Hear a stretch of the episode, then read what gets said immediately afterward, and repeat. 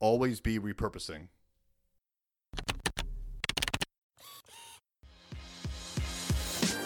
Hey there, I'm Eric Olson. And I'm Kevin Daisy. Join us on our journey to building a $100 million company. What's happening? It's Eric J. Olson.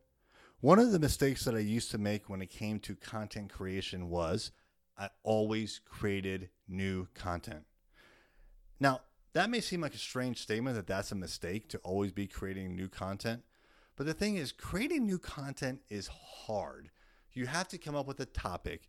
You have to come up with a slant. You have to write it, video it, record it. You have to do something new and original every single time. And frankly, it's just very time consuming and it's a drain to always be thinking of new things to say to new audiences. It's much better to say the same thing to new audiences, frankly, and that leads to content repurposing.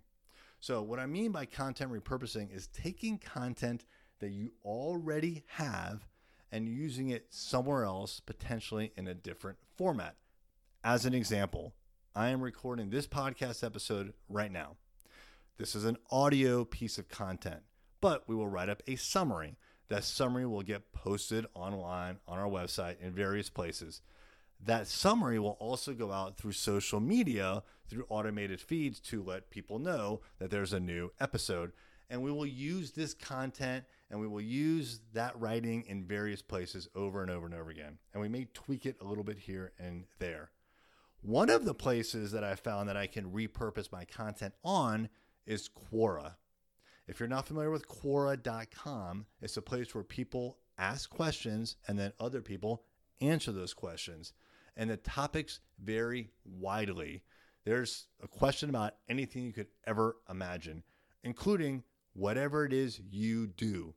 If you go to Quora and you look up some sort of digital marketing question, there's a possibility you're going to find my answer. So the way that I use Quora is I already have this library of content, right? So like this episode, I'm recording an episode about content reuse. Let's say I go to Quora and someone has posted a question about, hey, what are some ways that I can reuse content? I can take the summary from this episode and I can almost copy and paste it as the answer to their question. Now, I may need to tweak it. I may need a little intro first. I may need to delete a paragraph or two, but I have the answer already. I just need to repurpose it. And I can even go find other questions like that on Quora. I may be able to search and find three questions on Quora about this particular topic that I could then answer from existing content. And when I do that, I also put a hyperlink back to a blog post or back to the episode page that talks about that particular thing so they can get more information than just from my answer.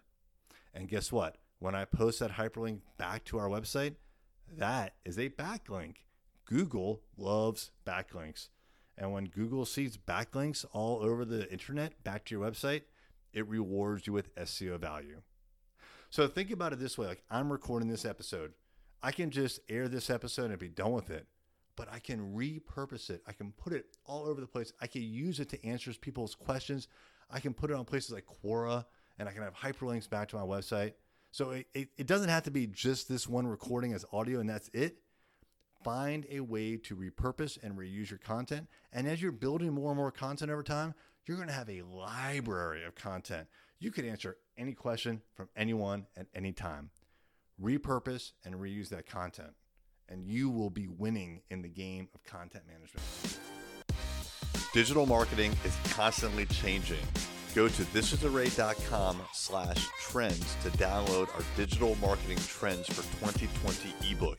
It's free and you'll figure out how you can benefit from these trends for your business.